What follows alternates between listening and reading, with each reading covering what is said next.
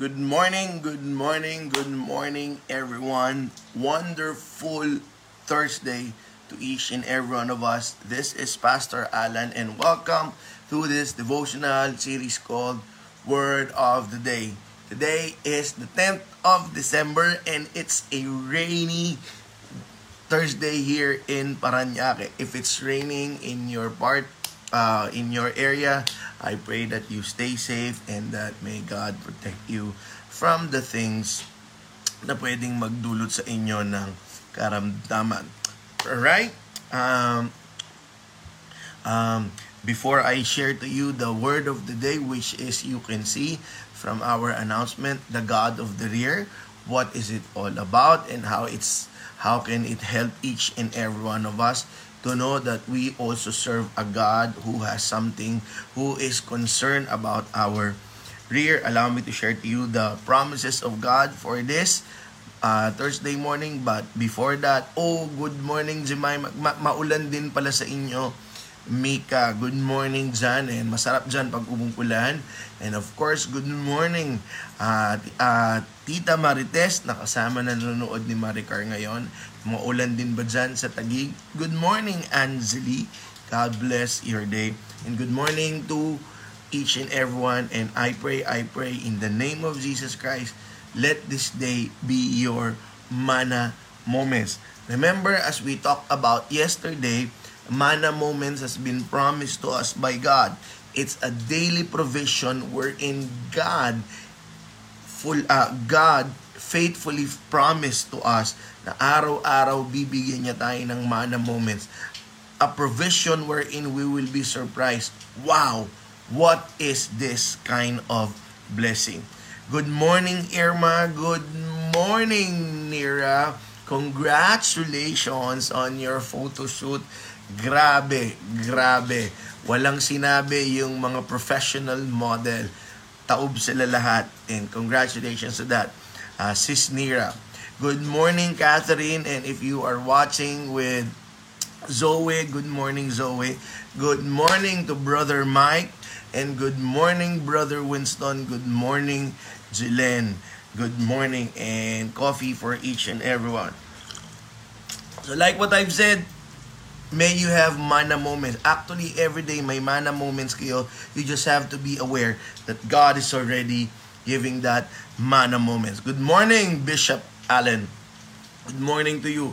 Yesterday, I, I had a lot of mana moments, but the best thing about that is that uh, bago matapos yung araw, and uh, we have this couple of visitors.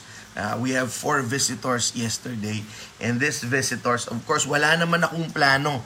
Wala naman akong plano na makipag-engage kasi bisita talaga yun ng asawa ko. Okay? But eventually, God led me to engage in the visitors and eventually I was able to minister to them big time and I was able to to share to them what I have learned. And umuwi sila ng iyakan, pero umuwi sila ng buong buo ang kanilang kalooban. And for me, that's my mana moment wherein I was able to minister to four beautiful souls last night bago matapos ang gabi. Okay? And Good morning to my mother-in-law, si Mother Josa at sa aking father-in-law. Good morning, Marel. Thank you, thank you. And good morning to everyone. All right. Let me share to you the promise of God for this morning and that is found in the book of none other than Where is that? Yon, something. Okay. Sabi sa something, But you, God, this is in verse 14, see the trouble of the afflicted you consider their grief and take it in hand. Ulitin ko, but you, God, see the trouble of the afflicted. You consider their grief and take it in hand. The victims commit themselves to you. You are the helper of the fatherless. Good morning, Brother Erwin. This morning, I want you to embrace this wonderful promise of God that number one, God sees your trouble. And when God sees your trouble, He will help you with that trouble.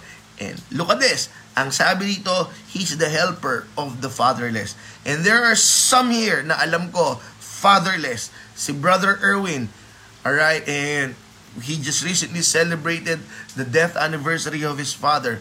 And literally and metaphorically, God is the father to the fatherless. So my prayer that you embrace that promise of God today. Amen? So our word for today has something to do with our rear. Our word for today has something to do with our back. Good morning, uh, Uncle Jaime.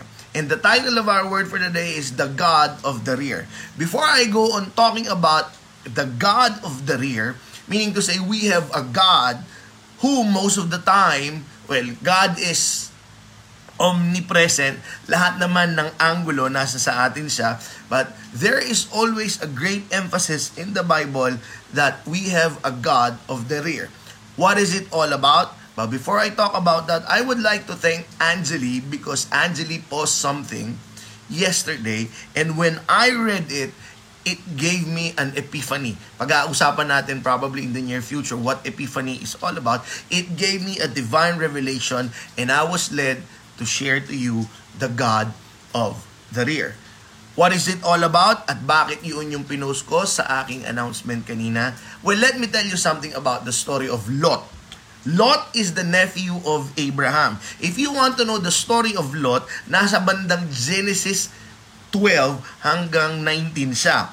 Okay? So Lot is the nephew of Abraham. Good morning, Mar Maureen. Good morning, Kuya Chris. Happy anniversary sa Muzon. Good morning, Carlon. And good morning, Sister Madeline. Alright? So, dahil pamangkin siya ni Abraham, and eventually for quite some time, he's been with Abraham. But pinagpapala siya ng matindi, not because, listen to this, no? Not because he's very good at what he's doing, but because he's associated with Abraham. Now, tanggapin mo ang katotohanan na there are instances or probably the reason why you are tremendously blessed because you are associated with the right person. Right? Kaya nga merong salita na right connection, right blessing. Right blessing, right living. Anong ibig kong sabihin nun? Baka, baka lang, baka, baka the you, the reason why you are very blessed right now was mainly because someone in your circle na nakadikit ka, kaya ka pinagpapala. And someone is or has already prayed for that blessing na meron ka, kaya ka pinagpapala. Well, kaya ako sinasabi yun, para hindi tayo yumabang, para hindi natin kantahin yung salitang I did it my way. Okay? Lot is a very good example ng pinagpapala kasi katabi niya si Abraham. And he, he didn't know that. He doesn't know that. Akala niya, kaya siya pinagpapala, kaya siya maraming na-acquire na property kasi magaling siya. At eventually dumating yung panahon, sabi niya kay Abraham, let's part ways. Okay? Let's part ways. Now, because Abraham doesn't want to impose the relationship with this Lot, because Abraham knew his boundaries, huwag mong pilitin kung ayaw na sa'yo. Alright? Sabi ni Abraham, sige, mamili ka sa kanan, sa kaliwa. Okay, lahat to nasa Genesis pata 12 pataas. Okay? So sabi ni Lot, mautak si Lot. Pinili niya yung bandang kanan kasi nandoon yung mga matatabang lupa, nandoon yung magagandang lupain, and of course, nandoon yung Sodom and Gomorrah. And that is a very prosperous land. So sabi ni Lot, dito po ako, Abraham. So they parted ways. So Abraham went to the hills, yun sa mga kabubundukan, and nagpunta si Lot dito sa kapatagan. He lived outside the gate of Sodom and Gomorrah. But because of the wickedness of Sodom and Gomorrah, uh, bear with me, this is a powerful story. God decided to destroy Sodom and Gomorrah. Okay, good morning, Ninita. Good morning, Andre. And when Abraham discovered God was about to destroy Sodom and Gomorrah, he pleaded for it because nandun yung pamangkin niya. Biruin mo, iniwanan na siya, mahal pa rin niya. Okay? Sabi ni Abe ni God, o oh, sige, basta meron kang mapapatunay na 50 na mababait. Wala. Sabi ni Abraham, pwede ba 40? Wala pa rin. 30, 20, umabot sa 20, wala, 10, wala pa rin. So sabi ni, sabi ni Lord, I have to execute judgment to Sodom and Gomorrah. But, sabi ni, ni Abraham, pwede po ba i-rescue nyo na lang si Lot? Now, let's go back to the story of Lot. Now, bago i-destroy yung Sodom and Gomorrah, merong dalawang angel. Pinuntahan si Lot at yung kanyang family. At sabi nung angel, we have to leave this place because God will execute His judgment in this place. You have to go doon sa kabundukan. Nakiusap si Lot, pwede ba wag doon? Dito na lang sa nearby area kasi hindi ako mabubuhay sa bundok. Siguro dahil matanda na. Siguro alam niya wala siyang ikabubuhay doon. So pumayag yung angel because of the request of Abraham. Kaya nga lagi ko sinasabi, baka merong aspeto ng buhay natin, sobra tayong pinagpapala dahil we are with the right person. So my prayer, it is not in the lesson, may God lead you to the right person, to the right people, right relationship, right community, right environment, so that you will flourish and that you will get the tremendous blessing from God. Because most of the time, God sends His blessing through people. Okay? You just have to find the right one. No! So, nung Kinuha na sila palabas, merong isang bilin. Merong isang bilin yung angel. Keep on heading that direction and don't look back. Yun yung pinaka-instruction. Do not look back. Do not look back. Now, what is it with our back? Listen to this what is it in our rear, rear or back, that God doesn't want us to look at? What is it in the rear or what is it in the back of Lot that God discourages them to look back? What is it in our rear? Ano meron sa likuran natin that Paul made a fiery, a passionate declaration about it while he's talking to the Philippians. He talked about our back. And Paul made a passionate plea in Philippians chapter, Philippians chapter 3, verse 13 to 15. Listen to this. I am reading from the Berean version of the Bible. Alright? The Berean version Bible says, Brothers, I do not consider myself yet to take and hold of it But one thing I do, listen to this, forgetting what is behind. So if you will lead, so if you will read within the lines, between the lines, behind the lines, Paul is telling the Philippians, one thing I do, forgetting what is behind. I am not looking on my back and my mind is not looking at it at all. And ang sabi niya, listen to this, and straining toward what is ahead. Rather, I am focused in my front. Okay? And then verse 14, sabi niya ganon, I press on towards the goal to win the prize of God's heavenly calling in Christ Jesus. And Minsan hanggang doon na lang tayo sa 14. I press on towards the goal. But 15, 15 is where the most powerful plea of Paul. Sabi niya, all of us who are mature should embrace this point of view. What? Ulitin ko. Ang sabi ni Paul, all of us who are mature should embrace this point of view. So what Paul is saying, if you are mature, you embrace this point of view that you forget what is behind, you do not look on your rear, and you focus on your back. And then nagsabi niya, and if you think differently, kung hindi man ganun ang kaisipan mo, God will reveal this to you as well. Now, don't get me wrong. I am not talking about learning from our past. Because in order for us to learn from our past, we have to look back. Now, don't get me wrong. If it's something to do with our healing, most of the time, we have to look back to identify the part of the life-altering moment in our life or life-altering situation in our lives so that we would be able to acknowledge, ah, that is where the pain comes from. Ah, that is where it all began. I'm not talking about healing. I'm not talking about learning.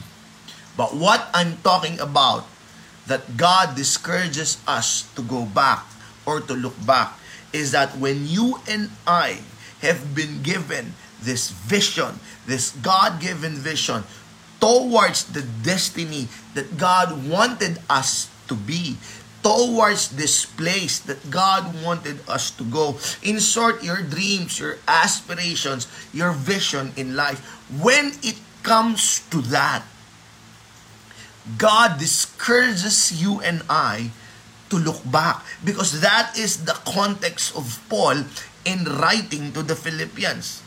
One thing I do, forgetting what is behind, and I am focused towards the prize that Christ has set upon me. And then he said, for those of you who are mature, you should embrace this perspective.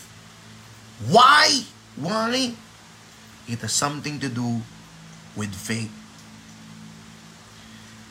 It has something to do with your trust in God.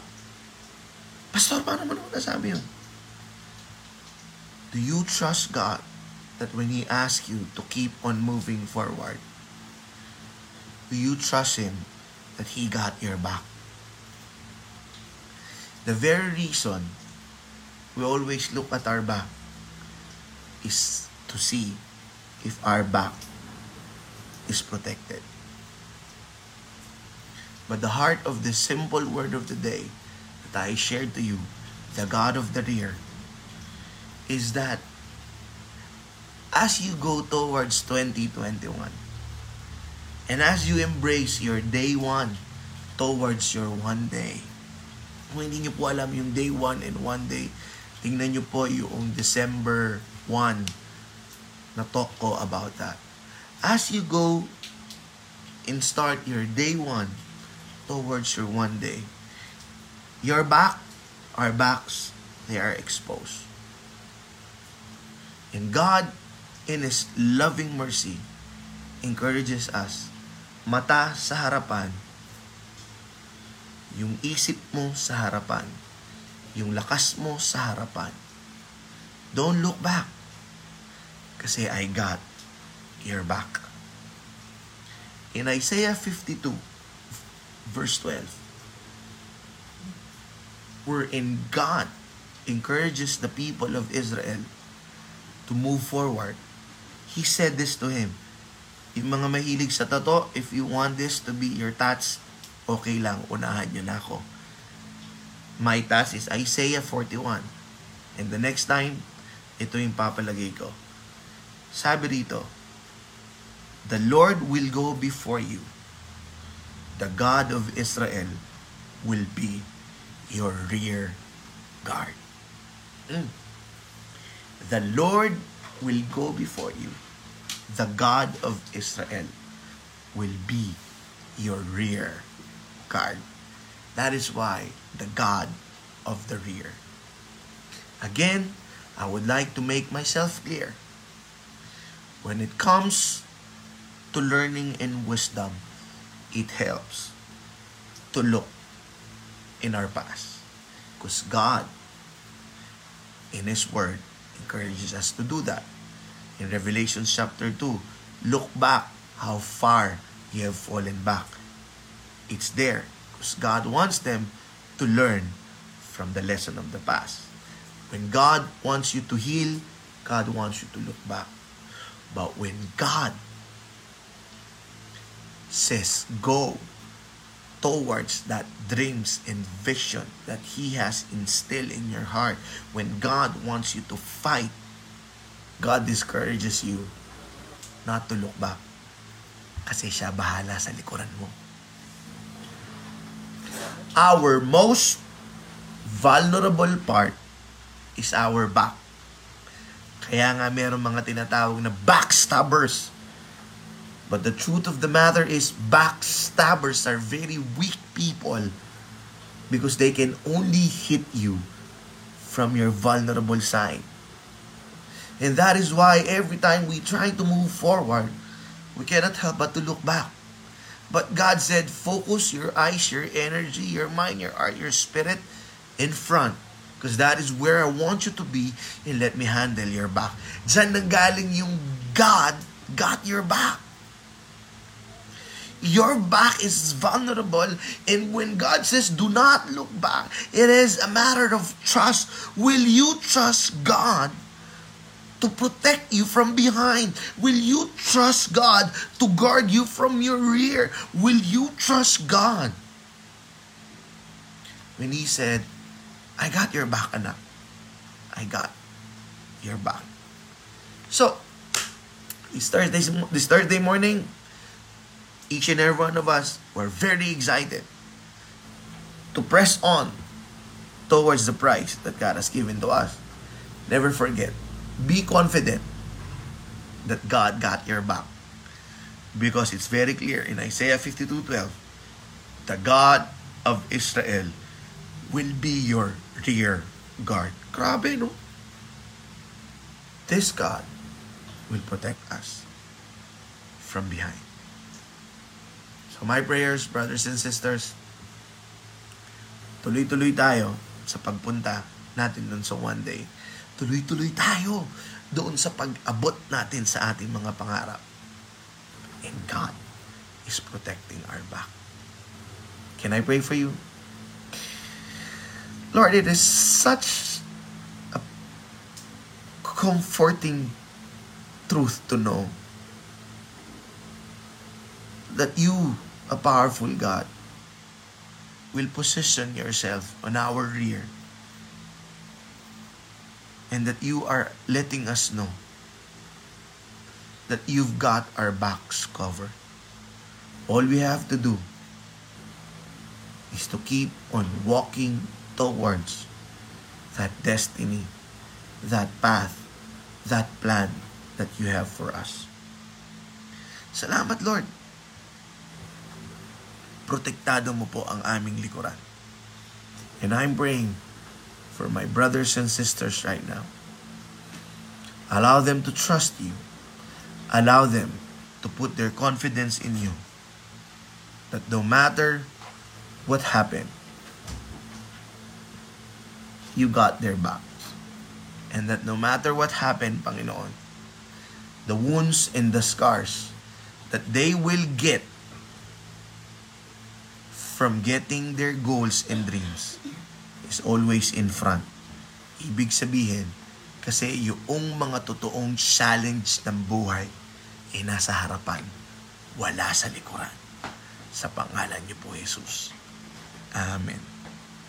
Kinilabutan ako ron doon sa huli kong na pag-pray. And yun yung mga sinasabing the Holy Spirit teaches us to pray. Yung inaakala mong sugat sa likuran, hindi sugat yon. The scars, the wound that you and I have will always be in front. Because the real scars that matters are the scars that we got from moving forwards towards the destiny na meron tayo.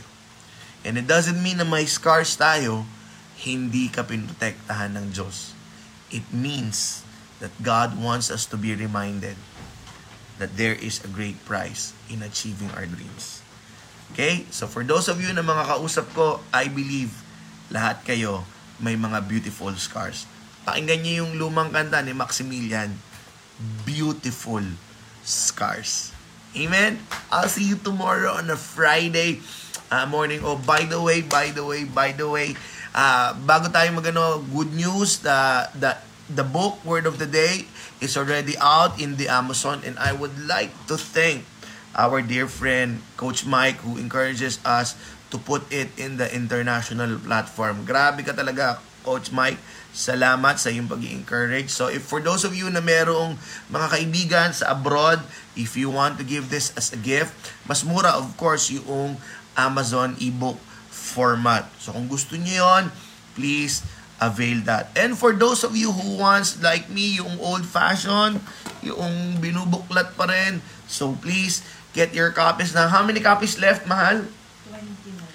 Ah, uh, we have 20 more left, mga minamahal kong kapatid. The first the first copies na pinaprint namin, uh, today or probably next week, uh, this yesterday, tomorrow, eh, madideliver namin lahat yon.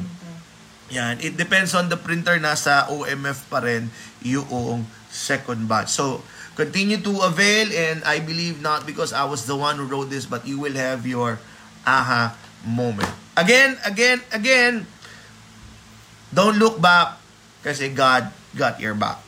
Alright? And those of you na may mga scars, all of them, they're in front kasi it shows you are really fighting for your dreams. God bless. See you, beautiful people of God.